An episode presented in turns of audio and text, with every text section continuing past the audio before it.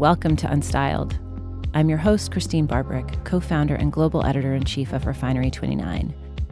Each week, I invite a notable person to come in and talk with us as we explore the funny, inspiring, sometimes heartbreaking tales of life, work, and love, as told through the things that we wear.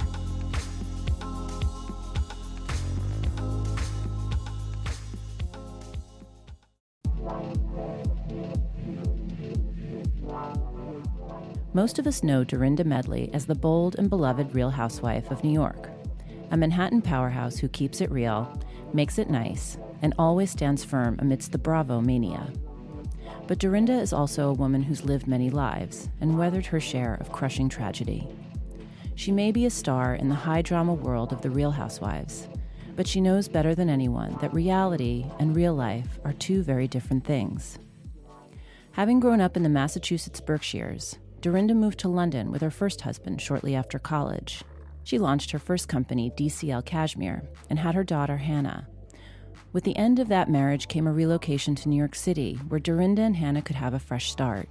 She moved on to a successful real estate career, which ultimately connected her with her second husband, Richard, while trying to sell him an apartment on the Upper East Side.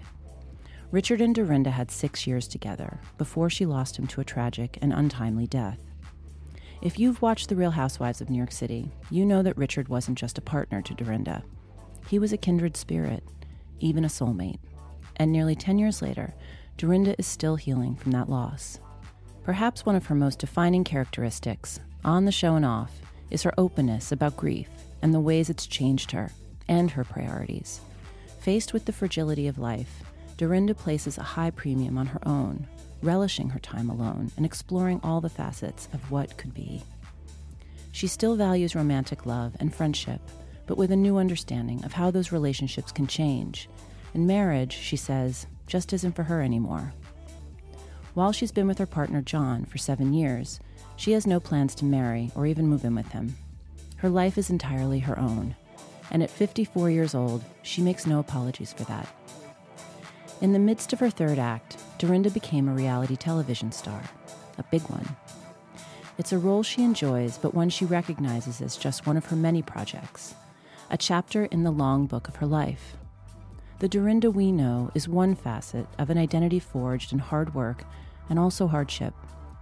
We may not get to see the whole woman on our screens each week, but that's fine by her.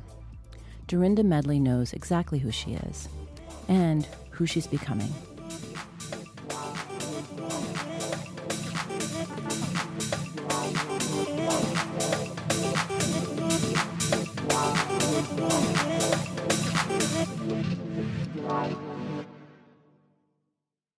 Dorinda Medley, it is such a pleasure to have you on Unstyled today. Thank Very you. excited. I've been excited all week about Oh, this. I've been I've been so excited all week. I think The Real Housewives, the franchise, obviously, it's enormously successful now. But I think that there's sort of this um, impression that the people that are on the show have never had careers before. or And- lives. Like we started with Well, I think in a, in many ways they find their fame and their fortune on the show, and I think for for for many people. However, you've had many careers, and I think what was interesting in the last season, where we learned that you were a really famous and influential aerobics instructor. yes. Um, and I would just say fitness Door instructor. aerobics. I'm still doing it I right mean, now. yeah, fitness instructor because aerobics was like that was the thing then. But you were also a real estate broker. Yes. A really successful one. That's where you met Richard, your late husband. And you I also had a cashmere company. Big cashmere company in London called DCL Cashmere, and Princess Diana was one of my big clients. I mean- she used to say to me, "Oh, my dear doppelganger." Because I, I mean, in the old days, I used to look like her more. Now I'm like an aged Princess Diana. But in the old days, it was really funny. There always would be a lot of Japanese tourists around Buckingham Palace. They you thought know. you were her. Yes. Just, you know, hanging out at be the. oh. Um, so yeah, I did that because I was married to a Scottish man, mm-hmm. and we was we had a home up in in Scotland, and uh, we, there was all these great factories up there that I would. I'm all about you know when I was growing up, we were all about going to the Crayola Crayon factory, the M&M factory. Remember that was a big thing where you'd go visit how things were made before all the legal stuff got involved. Yes. You know, they didn't even have the glass windows up. Like you were practically sticking your finger in the chocolate vat, Yes, tasting it. that's like Hershey Park. Yes. Yeah. So I started to tour all the factories in Scotland on the weekends because I was just sort of like, what am I doing in this place? It was so different Were for you a little lonely? Very lonely because you know Scotland. I, I don't know if it's me, but the weather was definitely worse. And I would bring Hannah in Mm-hmm. her stro- in her pram to the factories, and I just decided one day, you know what? They just only had a certain kind of cashmere back then, which was Harrods, Scotch House, and it Mm-hmm. was all very traditional. So I started to make more like the untraditional pullover. I did the extended sleeve with the armhole. Now, Ralph Lauren's gonna not never admit to this, but I met with the Ralph Lauren person, and I was the first person to put my finger through the armhole. Everyone, you heard it here. Wow. That mean, was a, that was a big invention of mine. So when I came out with that, That's with an the aha moment. I, with with the unfinished edge, with the really small armholes, so your breasts look larger. Mm-hmm. I Well, I don't know about that. I, ne- I never made that that that correlation. Well, I did, and I sort of decided to take the original cashmere. And a higher armhole is just more flattering. well, yeah, because it t- it hugs your breasts a little more. Well, or just So makes you- your arm. I think you just like The whole, makes- the I just whole want my thing. arms to look good. Well, they look thinner and longer, and then Mm-hmm. if you do an extended sleeve, your arms look longer, so it gives you sort of that almost ballet. You know, when we were growing up, and you'd always see these ads for Capezio, Mm-hmm. and they always had the long. None of my listeners are going to know what that skin. is. No, no, no. I mean, I love Capezios though. I do. I'm gonna. I'm actually gonna look for them on You eBay can still right buy now. it. I bought myself a unitard the other day. I did. I bought myself the uh, the one with the spaghetti straps. You'll you know where I'm going with this. I It, had know. the, it was a unitard spaghetti straps. I bought it in nude, white, and black. And I'm going to tell you something. You throw that baby on on a Saturday with a cute little sweater. You look fantastic. It's got the snaps though, right? You know, because No, mine's the full length, full. How- you have to take everything off. It's like then you go to the Uh, No, bathroom you and you're naked. Pull it's it down. like I one, two, three. Oh, I, I, I'm telling you, do it once with the full length, the full body to the floor. You can get it foot or footless, by the way. Well, thank you for that advice. So you and Luann actually met on a dance floor at a bar mitzvah. Is that correct? years and years and years ago. I, I was actually uh, just married to Richard. Is that how you got connected to the show? Or No. you were friends with Ramona. I okay. It's a funny thing about the show. I was just back. I'd been living in London for almost a decade, and I was a, a single mom. Well, not really. I mean, Hannah's father's huge was hugely involved in her life and still is, and he's a great guy, Ralph Lynch. But I was living in New York and um, kind of getting acclimated back to the U.S. And Ramona's daughter also went to Sacred Heart, where mm-hmm. Hannah went, and we just became friends. She was stylish, she was quirky, she was exactly kind of the way she is. Oh. I know, but she oh. was, but she actually is very. She has a very. She took me under her wings, I have to say, and we just kind of became friends. And I, you know, if you live on the Upper East Side, it's like a fishbowl. Everybody knows each other. You go to the same places. You take your children to all the same activities. You go, you know, there's a certain, there's sort of the 10 prep schools where everyone goes. So you just end up, it becomes a community that, by the way, I can't poo poo because it made it very nice for my daughter. It was like mm-hmm. she was living in the suburbs on the Upper East Side.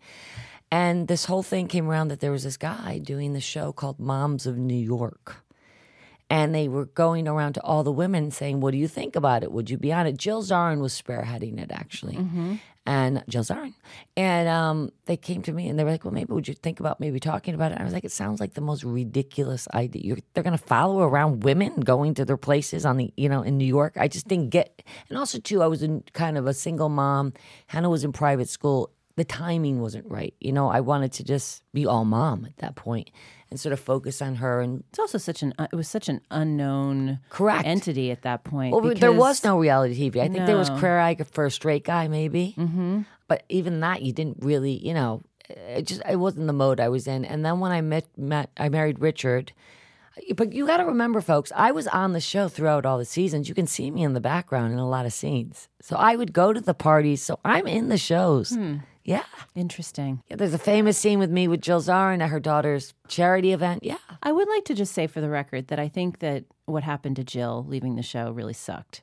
And I just think that, you know, she was like an original and she's also kind of fun to watch. She's fun to t- she's fun to hear from too. So Well, she's an original, and I'll tell you the thing about Jill is she's an all-in housewife. She lives it, breathes it, loves it. why can't she come back on the show? I know everybody thinks everyone knows everyone's ins and outs. They ask questions. You really don't, and I'm No. I'm one of these people that don't You can ask. tell at the reunion that each of you can be close friends, but that you have your own lives. Yeah, but I'm actually really good friends with a bunch of them. And I With was all of them? No, no, not with all of them. But like, I definitely have a really like. I was on the phone with Bethany this morning, and I mm-hmm. talked to Ramona yesterday, and Sonja's like, "You got to call me." That's nice. because we have a lot in common. You know, mm-hmm. we it just is. I mean, we all, but like any life, I mean, I'm sure you have friends that you're friends with, and then you have other friends that don't know each other. And I'm very multi-layered like that. Like I have my friends in the Berkshires, I have my friends in London, mm-hmm. I have all kinds of wacky friends in New York from all different walks of life. But I like it like that. I like having many worlds to dip into. I think it keeps you sane, it keeps you grounded, and. And also, too, I like having Well, very people, one-on-one relationships. multifaceted. Yes, I mean, I don't think that we can always just be one thing. so is it real that in my real life I spend five days a week with these women? No, but you know, we do actually know each each other, you know, about each other's lives and children and things. And any major event, you'd be invited to. Yeah. I think the trips are always like such a um the trips that everyone takes that have become a signature of the show.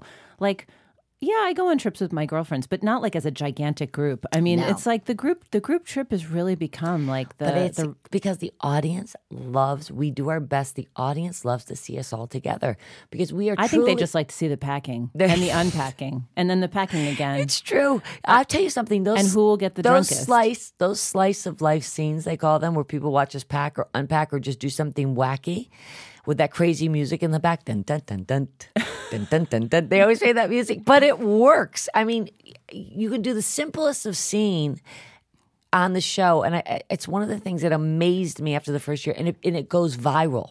You'll just do the fun, the simplest of action, and all of a sudden there's nine billion gifs about it and memes, and you know they replay it a hundred times. Well, I just want to say that Unstyled, this podcast, has always been a place for for women to tell their stories. But I've been thinking about the idea of having a man on for the first time, and Andy Cohen is actually at the top of that list. Wow, if I were to have great. somebody, He's great in. on radio. He's he's just great in general. Mm-hmm. He seems like a really, really creative, talented person, and I, I also think it must not be easy, kind of navigating all the different personalities and conversations happening during those reunions. And he really seems to deeply care. Well, I you know what the thing is is Andy is he's done something very clever where he has been able to keep a professional relationship with all the girls but you can also also talk to him if you need to.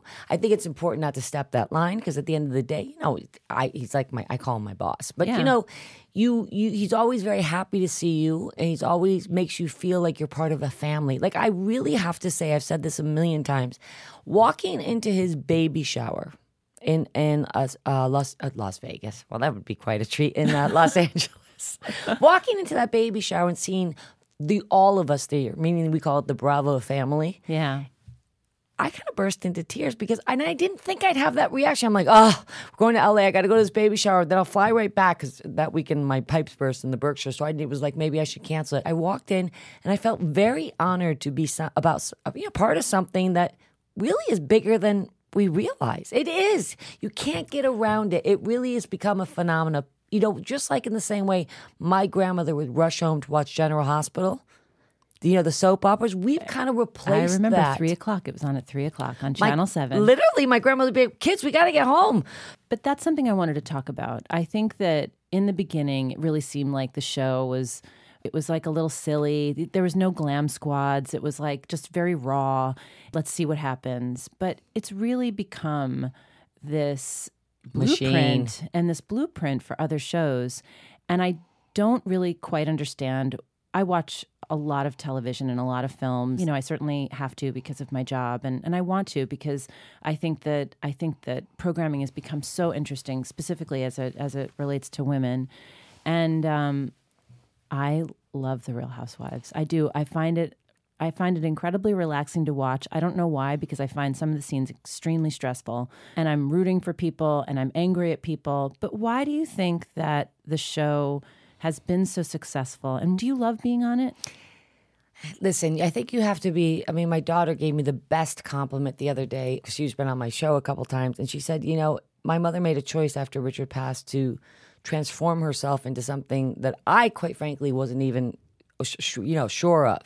And I think it takes a lot of bravery to do it. I'm not talking about myself. I'm talking in general because you know we put our lives out there, and it's not scripted, and they literally just show up into your your your house and you start. I mean, of course, we all know what we're doing. We're doing mm-hmm. a show, but in order to make an authentic show, it's important that the characters in the show are seamless. Like I always try to say to people, I hope I'm somewhat the same person on the show that I'm off the show. So people don't meet me and say, God, you're nothing like you are in the show. People, thank God, tend to say, My God, you're exactly like you are in the show, mm-hmm. which is, you know, and I think it's it's become for me not only a one a platform, but a tool to say to people, you know what? Yeah, I go through shit too. You know, we all like to think because of Instagram and all this stuff that everyone's perfect, no one has problems. And it's an opportunity for, for me to have reached out to so many different people, even when I've made mistakes and truly, you know, screwed up on the show. It's a learning tool. And, you know, as much as you get a lot of negative feedback, you also get an incredible amount of positive feedback. Like, oh my God, I've done that too. Or especially with me talking about being a young widow and going through that process I've met so many wonderful people in groups or people that just have a big change in life, women that have gone through major change, which is something I feel and have always felt we don't talk about enough with women in their 50s. Their body, sometimes their relationships, their children leave. No one, they put such a negative spin on that, our society. It's really not. It is hard. I said to Dr. Denti the other day, um, she's a person that does a lot of anti aging. I'm like, why does no one ever talk about that dirty secret of no matter how much you work out, no matter how well you eat, no matter how many uh, trainers you've had, 50 rolls around and you're like, what's happening to my waist? How did that happen? I have to say, I'm aware of other things that are occurring, which is also very heartening. Well, it's an acceptance, just like when you, like you said, just had a baby. Your body changes. You're not, you got to accept it. It can be beautiful too, though. It is beautiful. Because your brain is changing. But that's what we have to do as women. We have to shift the mindset. It is beautiful. Okay. Like literally, I cleaned out my closet six months ago and I'm like, I'm not wearing a midriff anymore. Yes, it still fits at some level, but that's not happening, and that's okay. Let's replace it by something beautiful, beautiful white blouse. Or, you know, it's okay that I'm I'm not making dinner every night for Hannah. The freedom of being 55 or going on 55 and really owning my life and not having to be a mother, a wife, a whatever, just doing Dorinda with no title is incredible freeing. I earned that. As opposed to the women running around like, I'm afraid to be lonely. No, this is fantastic. We're going to walk this earth hopefully for another well, me myself, I'll be walking in another 50 years. I'm going to be one of those women in page six. How did you live to 110? lots of sleep, lots of water, and a good glass of brandy at night. That's going to be me. I really have learned to just be I still want to look my best. We still want to tweak and do little things we can. Do you feel a lot of pressure, you know, when the season? Because I do think that that's also been an interesting no, thing. You don't I feel really a lot don't. of pressure to change yourself, no, or to go on a diet, you know, before you start filming. No, or... because it's I show my real life. I mean, I try to be, uh, you know, healthy, conscious, spiritually, physically, mentally. I'm just it's a work in motion for me all the time because it you know, if I'm good, then I can present myself to the world the best I can. And you know, I try to I I I kind of hold myself up as someone that would like to teach what I've had to go through and be honest about that. Well, speaking of that, we were talking about the early years. You're going to be going into season 12. I can't even believe it. Season that. 12 is going to be my sixth year. Can you imagine that when I went on the show, I said to everyone, uh, okay, I'll do it, but I'm only going on for one year and I'll probably only end up being a friend. And I'll never forget it. The cameraman came in, they switched on the camera. I looked at the camera, I was like, I like the camera, and I think the camera likes, likes me. me. and off to the races we went, six years on. I find out a very therapeutic process. I mean, I think that that's one of the most beautiful things. Everyone listening, just just just take this in for a second. It just goes to show you that anything can happen, and I really think that you think that you have your life figured out. You mm-hmm. think you know where you're going. You think you know what's coming. Preach. And but it's a lot of other things. It's not just Listen, that. If someone said and, to me 10 years ago, right? When Richard was alive, I'm going to show you a crystal ball and this is who you're going to be in 10 years, I'd be like, what are you crazy? I am Mrs. Medley. I go to Washington. I da da da da. My husband's a speechwriter for this and da da da da. My mother always says, life is like a book. Just in the same way you wouldn't read chapter one in the last chapter You got to really be involved in the in between chapter. So live in the chapter you are because you think you know what's going to happen at the last chapter, but it could be very different. So you're in chapter six. Live in chapter six. And then let seven happen in eight because you don't know. We would, how many times have we read a book and at the end of it, we're like, I had no idea it was going to end like that. That's how it was happening in chapter five. I think you got to run your life like that a little bit. I mean, obviously, Foley, we can't give into everything, but it's important to allow life to happen because even with this broken rib, to make space for for change. Yeah, for change, for magic, for it. all of that stuff. Peace. I mean, I broke this rib last week. I was horrified. I'm like, I can't stop. I, the doctor's like, well, four to six weeks. I'm like, well, that's not happening. Okay, I gotta, I gotta do a aerobics class on Wednesday. He's like, uh, no, you're not. So I have to. By the end of this, now it's been only a week. I've been doing all this wonderful rejuvenation stuff, which led me to all these other things I found out about, and. I'm ready to have someone break another rib. I want to. It's been so healing mentally to drop out and be selfish with my time. I had a wonderful conversation with my mother, and why I emphasize conversation is because my whole life with everyone on the phone, I can't talk right now. I got to go. Okay, okay, okay. Can you just text it to me? So my mother calls. How you doing? I said I'm doing great. I'm just laying down, just lounging around. Okay, I know you're busy. You have to go. I said no, I don't. I can have a conversation with you, a loungy, wonderful conversation with my mother And I'm listening to you. and I missed it. I'm like, Yeah. this has been a. he- This is not about my rib healing. That's a good reset for you. Healed in this ten days, and I, I've been really self-reflective. I've cried about ten times, but that's okay. well, what do you think is healed? that you know what, this need to please. I have an overwhelming need to Hey, I'm Ryan Reynolds. Recently, I asked Mint Mobile's legal team if big wireless companies are allowed to raise prices due to inflation. They said yes. And then when I asked if raising prices technically violates those onerous two year contracts, they said, What the f are you talking about, you insane Hollywood ass? F- So to recap, we're cutting the price of Mint Unlimited from $30 a month to just $15 a month. Give it a try at mintmobile.com slash switch. $45 upfront for three months plus taxes and fees. Promo rate for new customers for limited time. Unlimited more than 40 gigabytes per month. Slows. Full terms at mintmobile.com. to please, and then I get angry when I overplease, which is not the person's fault. It's my fault. And then half the time, I don't even remember what.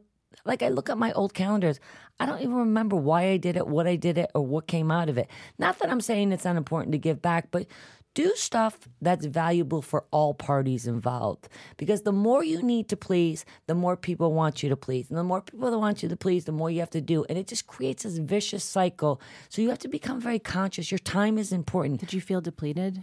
Very much. You know, it's so, I'm telling you, God, whatever it is, I'm quite religious and spiritual, but it doesn't matter if you are. Everybody has their thing, yoga, yogis, whatever you want, as long as you find peace, peaceful places.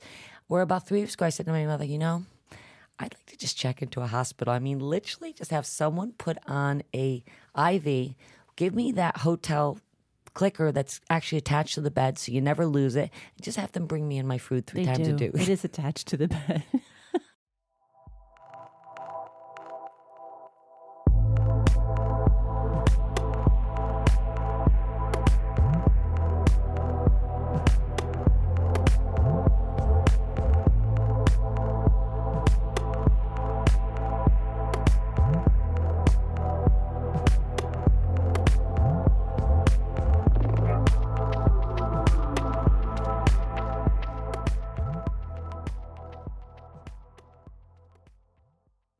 So I want to go back to the early seasons of The Real Housewives. You're one of the characters or one of the housewives that's brought this depth to New York. And I think Bethany has really too. And I think that you sharing life in the wake of your late husband, Richard, I think has been it's been beautiful because it hasn't been about you crying sometimes you know you do cry and, and i think you're able to share that with and bond with some of the other women but i think that you've taught a lot of people about grief and about what it is to live with grief and to actually not feel sad all the time Correct. because i think that people relate grief to depression to being in mourning, being doing the Yeah. uh, they they used to call it doing the Queen Victoria, and and that like you're not allowed like things you should be shameful of. I remember one person called me about. Just to start dating John, I met John. Richard passed in November. I'd known John before that. And, and Richard, it was unexpected, right? It was. It Yeah. came on really suddenly. within six months, and she he knew John. That makes me really like just we should appreciate. I would never because expected it's it. like really you just. I think that we don't realize how fleeting it is sometimes. And when I when I'm complaining about my you know my body, I'm always thinking like I'm so lucky to be here. I'm so lucky, lucky, so lucky to be wake up every day and just be able to look outside and be able to serve yourself breakfast and breathe in, breathe out. And I mean, it's it truly it, it- sickness, pain, all that. It's debilitating, and not only is it debilitating to the person going through it. Remember, I always say that when someone dies or is sick, or in tr- extreme pain or has dementia, the whole family's sick. Mm-hmm. The whole family's sick. So people forget that the caretakers, the uh, you know, people that are responsible, because they're like you. You feel a sense of guilt because what am I gonna- Responsibility. Responsibility. What are you going to do? Go visit them in ICU for ten hours and then go party? No, you're like, you know, that's your life. My brother-in-law's mother just died, and I said to him, "Aren't you?" And she was older. She was in her 90s, and he was her conservator. So he held the conservatorship. So, you know, he had to make all the decisions. And I said, Mark, I know you're going to, it's going to be weird that I ask you this question, but aren't you kind of relieved? And he said, I am. He said, I, I just haven't been able to, all I can think about is the decisions for my mother for the last months. And people forget about that person. You know, the patient ad, the patient advocacy thing really needs to be looked at, and you should be very educated when you're involved with any kind of. Uh, because it's you're fearful the whole time, and you think there's these demigods that tell you stuff in the hospital that know everything. It's not true. Mm-hmm. It's a learning curve, and it's okay to say when people die. Like I've said it on the show. Yes, I was very sad when he died, but I was like, enough already. We're done with this. I mean, I know that sounds horrible, but I actually said to Richard at one point, I can't, I don't know how much longer I can do this. Something's got to give here. I swear to God, I said that. And I'm not ashamed to say it because everybody gets Was he tired. at that point? Yeah. Yeah. In and out. But you know, it just, people want to make everything so light and fluffy and beautiful. It's not, it's hard. Yeah, it's really hard. And sometimes the person you're caring for is not nice to you. It's not like you walk in and they're like, I'm so happy to see you. Thank you so much for being yeah, here. Yeah, you're not like clutching each other the whole time. My father, who died about six years ago, and he died really suddenly as well. He died after a month being admitted to the hospital.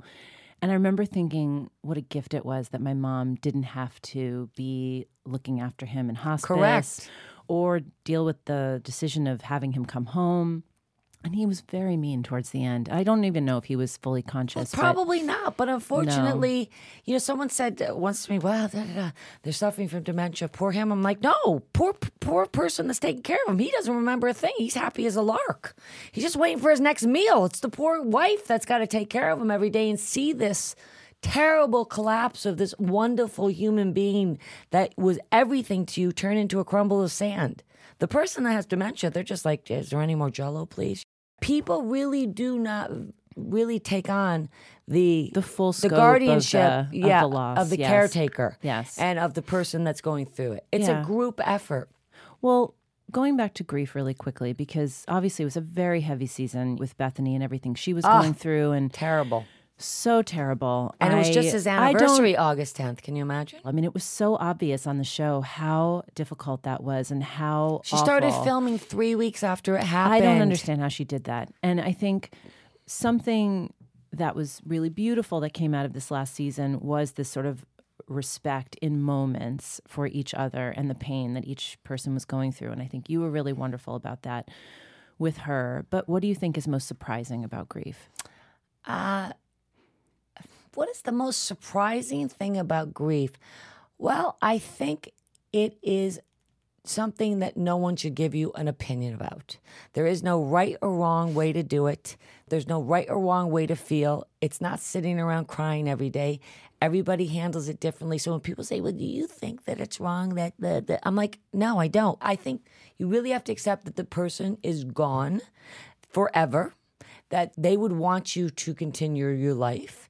And however you do that is your personal choice, and people should have no opinion about it. I actually had an instant where someone started passing judgment on me. I said, Really? Because if you want to come and live in my house and sit with me every day and go through this journey, then you can have an opinion. But the truth is, you're calling me from the Hamptons with your husband and your family having a great weekend. So please do not pass judgment on my process mm-hmm. because it is. You own the process. Did they hear you? Did they? Did they accept it? Okay. Yeah. That's good. I mean, you know me, I'm opinionated. I don't hide it. You? No. And I no. think whatever it takes, you have to do it. If you want to drop out for a year, if you want to fall in love with someone else, if you want to just go mourn, whatever it is to get you through it. And my mother said to me, to me perfectly one day, I was like, Do you think Richard's bad? He's like, She's like, Oh, Richard's not part of this earthly world anymore. That's over. He's done. He just wants you to be happy. If he wants anything, he wants you to be functioning and happy. I was like, Oh, well, that's good. It is. You know what I mean? Because when you put it like that, this effigy of to death is just ridiculous. I found the whole, I hate to say it, and I know I'm probably going to get a lot of negative response to this, but I found the whole process of the funeral home and the burial thing ridiculous. I'm sorry I did. I'm in this funeral home and they're like, "Eh, da, da, da, just did these sheets. I'm like, are you kidding me? We're talking about pillows? No. What, you know, this is my budget. Let's get this done with and let's keep it moving. You know, like, I'm sorry. I, but I look at death very differently. I think that's surprising because I think that as bonded as you are and as unique a connection you have with John, it's like there still feels like there's Richard kind of like in the periphery. I think he always will be. He's part of my history. Of course, of course. I, but, Hannah's um, first father's a big part of my life. It's a quilt of my life. You can't take out the patch. There's be a big hole there. I just want to tell everyone to make things even more exciting right now. Dorinda's partner, boyfriend, John, is in the Sultan lis- of Stain, the Yes. maverick of fabric. He is in the listening room right now, and he's going to be joining us. Well, let me tell you, the last time I had him on my radio show, I uh, make it nice. He talks nonstop. This guy, I got him on the radio. Swear to God. So here we are today during the medley. I'm here. Got my boyfriend, the Sultan of Stain, the maverick fabric, John Mahdessian. Hello. I said, Are you kidding me? I literally hit him over the head during Maybe he's commercial. feeling a little shy. Oh, really? I think so. I think sometimes I think some- Shyness is for four year olds, okay? Anything past four year olds is unacceptable in my book. there he is, John. You know, I, met John through Richard. I mean, that's kind of a beautiful. Is that has that ever been disclosed on the show? Yes. I know. John and Richard used to hang out all the time at the Core Club. So I just want to welcome John Mahdessian. Welcome to Unstyled. Thank you, Christene. It's so nice to have you here. You've become a really popular figure. Why do you think your relationship with John is so polarizing to everyone? Because they want to compare it to my relationship with Richard. I think also that we're probably one of the few people on the show that have a real relationship. That are in a relationship. In a It's relationship. For True. seven years. For seven years. But I sometimes find that people want to shit on happiness. Well, also, also too, Definitely on that show. And also, too, I think people have what they believe a relationship is. We don't have a very conventional relationship. Although he stayed over the last three nights, that's unusual. Yes, Three and, nights and, in a and as, as, row. as I we all know, know. Dorinda makes it nice. She cooks, she cleans, but I do the dishes. They were laughing this morning because they do- saw us interacting. She's like, "I'm like, honey, I don't have a, a handle for Yeah, I my said, "You're razor not a two-year-old. I- And she's I- like, I don't- can't- really? You're going to bother me with that at 8:30 Okay, in the let morning me when tell I got to you go to folks this what podcast? John is. This is John in the morning. That's reasonable, though. Uh, uh, baby, uh, where's the toothbrush? Uh, Where's the, the- my razors? Do, can we get me a towel? Do, did we have coffee? I'm like, you know what? It's I'm time not, to go. I'm not But doing this. I- Okay, this I- is good for Saturday mornings, Right. maybe Sunday, but midweek this shit does not happen. I was like, okay, Dorinda, it's a podcast. No one's going to see my three o'clock shadow. Let's do this. I think you look great. Oh, thank you. He lost do. 26 pounds. yeah. Congratulations. That's awesome. That's not easy. So, what do you think, John? I want you to tell me first. Go ahead. What do you think works in your relationship with Dorinda? What do you think is the most special kind of quality and that you guys really click? Well, one of the things I wanted to share just to kind of set the record straight is that Dorinda and I met pre the show. So we had No, a- no, I didn't. We didn't. We Is met there a as suspicion friends. that you guys right, like, right. But that we, you were, we, that you were we were in written a in? relationship prior to the show. Oh, yeah. So we had a normal, organic relationship. Mm-hmm. The show does throw a lot of different things and a big, giant microscope over both of us and pretty much everything we do. And then uh, I guess, you know, you always have to be nice to all the ladies because some of them are not nice back, but then we live and we learn. And they're genuinely being not nice. Or are they doing it I- just for I- like I ratings? think it's part of the drama, and if you can hit the guy below No, the belt. some of them have been genuinely not nice mean, now- off the show and on the I show. think most people that know us love us, but there it's like let's kick him or let's hit him, well, and John then we'll doesn't find fit out the if he's mold. a good guy no, afterwards but also if he too, can take John, it. you didn't fit the mold of what everybody thinks. These women think you should There be. is no mold. That's Yeah, it. I There is mean, no mold. You can bow and they'll still, you know, whatever. But it is what it is. We've we've we've grown from We that. stayed strong. Yes, we have. Here's So- the good news. I don't give a shit. Okay, I'll just say ditto. Okay, I won't say that. And I also wanted to say for a second, as I was listening to this last forty-five minutes of, uh, Have you enjoyed it? Is it a good show? I got to tell you, Dorinda, I love you. I'm blessed to have you. Every word out of your mouth is substance with love, and it's all heartfelt. So that's, one thing I got to tell you. Oh, the you know the thing that she shares with me is invaluable. So everything that she shares comes from her heart. It's sincere. It's all for the better welfare of myself, who's so close to her, and anyone else that comes into contact with her. So you know, normally we have a dialogue. This was just a monologue or, or your dialogue that I was you know listening to for the last 45 minutes, and it's amazing. So Well, God you, bless you and thank you. Oh, that's I mean, sweet. Can I get I a know. kiss? Everybody. Oh, Oh, like, okay. I mean- don't to get crazy carried away. No, I mean that's how I. Feel. He's a big loves kisser. I was back That's there okay. listening and saying to everybody, I was like, Kissing is "She's amazing," you know. She is amazing. She is amazing. And I think the show can be very deceiving in a lot of oh, ways. Yes. I think it's a genius sort of vehicle and I mm-hmm. and I'm obsessed with Beverly Hills and New York and I have had to like scale my my my viewership down because I have so much to do. But I think that it's not an easy medium to really like thrive in. And I'll tell you the truth. Yes, there is editing, but you know they they have to they have to edit it. If they were, I mean, for God's sakes, we film five days a week, eight hours a day For how long? How many weeks? Parts. uh, for four months. I think the thing that Are you kidding me? for four months. Yeah. So I mean, of course they edit it, and sometimes even when I watch it, I'm like, really? Because you know, they're while I'm speaking and filming, all the other girls in different scenes, so they have to merge it together. I mean, the whole show can't be us just all getting along, sitting around. I also think that it's just, it, it, I don't know that I could ever do it because I think that I'm so uncomfortable with constant conflict and working through that conflict in the face of all of this adversity. It must make you strong. There's also a lot of laughter. You Yeah. weigh it out. eh, You know, because there's a lot of good that comes. I mean, people love to focus I on was the just negative. referring to like the she did a lot of charitable things and a lot of good things and things with the church and things with uh, you know the homeless people. I do wish they but showed they didn't, more they of didn't that. they didn't capture any of that really heartfelt stuff. See, he has a good point. Well, He's you're trying right. to make That's all that I wanted point. to Yeah. say. He's not Let's saying they're shift gears. Let's- manipulating. let's talk about but our that's something that I was going back to in the beginning is that I think that the whole thing with Carol Radziwill and just like how a lot of people didn't know about her incredibly important career as a journalist. And I think that it would be nice if we learned a little bit more about your lives and your careers and the work that you've done coming into the show. It's not just coming into the show and just being like rich and famous. Well, I think I do do that a little better than maybe. I mean, I do talk about my old life quite a bit, my life in London and stuff. I think also, too, getting back to Carol, Carol didn't actually talk about it that much. I mean, it is up to you to talk about what you want to get out there. And I don't think I talk about my old life a lot because I find that I don't like when people talk about their old lives too much. I, I'm all about living in the present. There's mm-hmm. nothing worse than running into those women on the Upper East Side that were married 20 years ago that are still wearing the pair of Pappagallo shoes they bought in Palm Beach in 1984 and we're married to. Well, you know they what I probably mean? all come to your dry cleaner, don't they? And you guys met through Luann?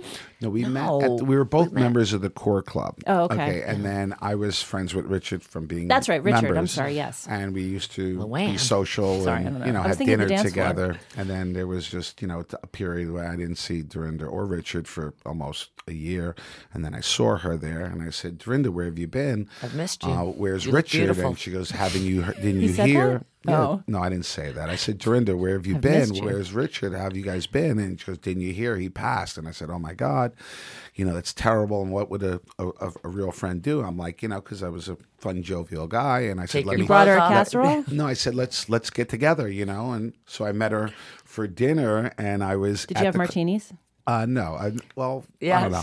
I'll get to that part. So I met her for dinner, and I was up in the steam room, and I'm, you know, I was a single guy back then, and I was very, you know, Did you dance like that? He's, he's Yeah, he making still some- and I- dances and I like and I that. ca- And I came down like 15 minutes late to dinner, and I was like, "Hey, they're in the, you know, very jovial." And I'm like, "Hey, I'm sorry, I'm late. How you doing?" And she like, I had one drink done, and she's like, "Let's just get something straight. if you're ever late again, it'll be the last time we see each other." I'm like, "Oh shit, this is a serious woman." She's like, she's not a yes, no problem, okay type of woman. She's like, like- a real woman, like, and this is the first time I dated. she's gonna be late on me? this What, is, Mrs. Bentley? And this is the first time I dated. Oh boy, we Okay. got we got some teaching to Yeah, do I. I've been learning. I mean, I have a PhD in life thanks to Dorinda now, and I have a I'm a refined 29 man right now. There you go. so let's let's do it, gentlemen. Pay attention. Listen to the women because you can learn something. All right. So one more thing from each of you, just really quickly. What is your favorite thing to do together? We love to. She cooks amazing, and I became a great cook. She, we love to go to the Berkshires and just relax, but we love to literally, like after we do all our basic stuff, we love to get in bed together and watch great movies and Netflix series. I mean, we're watching. movies- We're the watching. movie We're watching The Crown. Crown. We love it. Oh, it's amazing. So good. I can't wait for the new season to come out.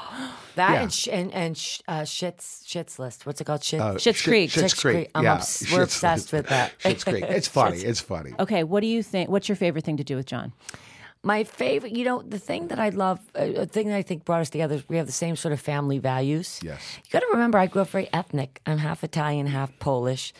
I love everything about home and feeling safe and feeling And even sound. going to church every Sunday. Yeah, we and lo- we look forward to it. we so like Saturday a great night, we're- friendship. We watch our movie. We make sure we're in bed at a decent I hour, think and she we're asked up me. and The, I think she by asked me ten the o'clock. question. I think she asked me the question. I'm sorry. It's okay. Oh, I. I don't mind. There you go. I know. Come on, give him a break. Give me a he just break. is excited. yeah, well, too excited. it's my show. Uh, I guess I guess Here I shouldn't me, listen. John. You're barely I, a guest. I She's guess a I, sad. I Let guess me I, tell you, I please guess I leave the should room. I I'm guess the same way. I've had I should listen to No, her no, no, no, prior no. to come in for 45 minutes. I got too excited. So okay. No, no, no, no. That's No, okay. I think we just have a really great commodity, and it's not, you know, it is what it is. We we have great times. We fight. We live. We eat. We Well, talk. that's what being in a relationship we is. problem solve. We're our each other's safe place. I love that. That's beautiful. Dorinda Medley, I had so much fun today. Thank you That so was much for coming on Unstyled. And will you come back someday? I will come back whenever you want. I love talking with you. oh, thank you. and we are going to spend some time in the Berkshires. well, I just want to say, if I'm lucky enough to get an invitation to Bluestone Manor, can I stay in the fish room? Yes. yes, I wanna The stay in fish the fish room. Is beautiful. I, I mean, I know it is. Okay, thank you so much for Thank being you so much. That was great. Oh, I'm sad it's over. I stay in the fish room.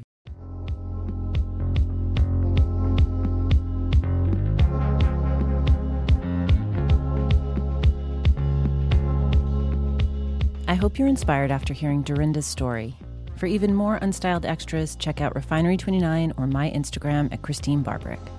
You can also join the conversation using the hashtag unstyled across your social media. And of course, we'd be infinitely grateful if you'd please subscribe to Unstyled on Apple Podcasts and rate us while you're there.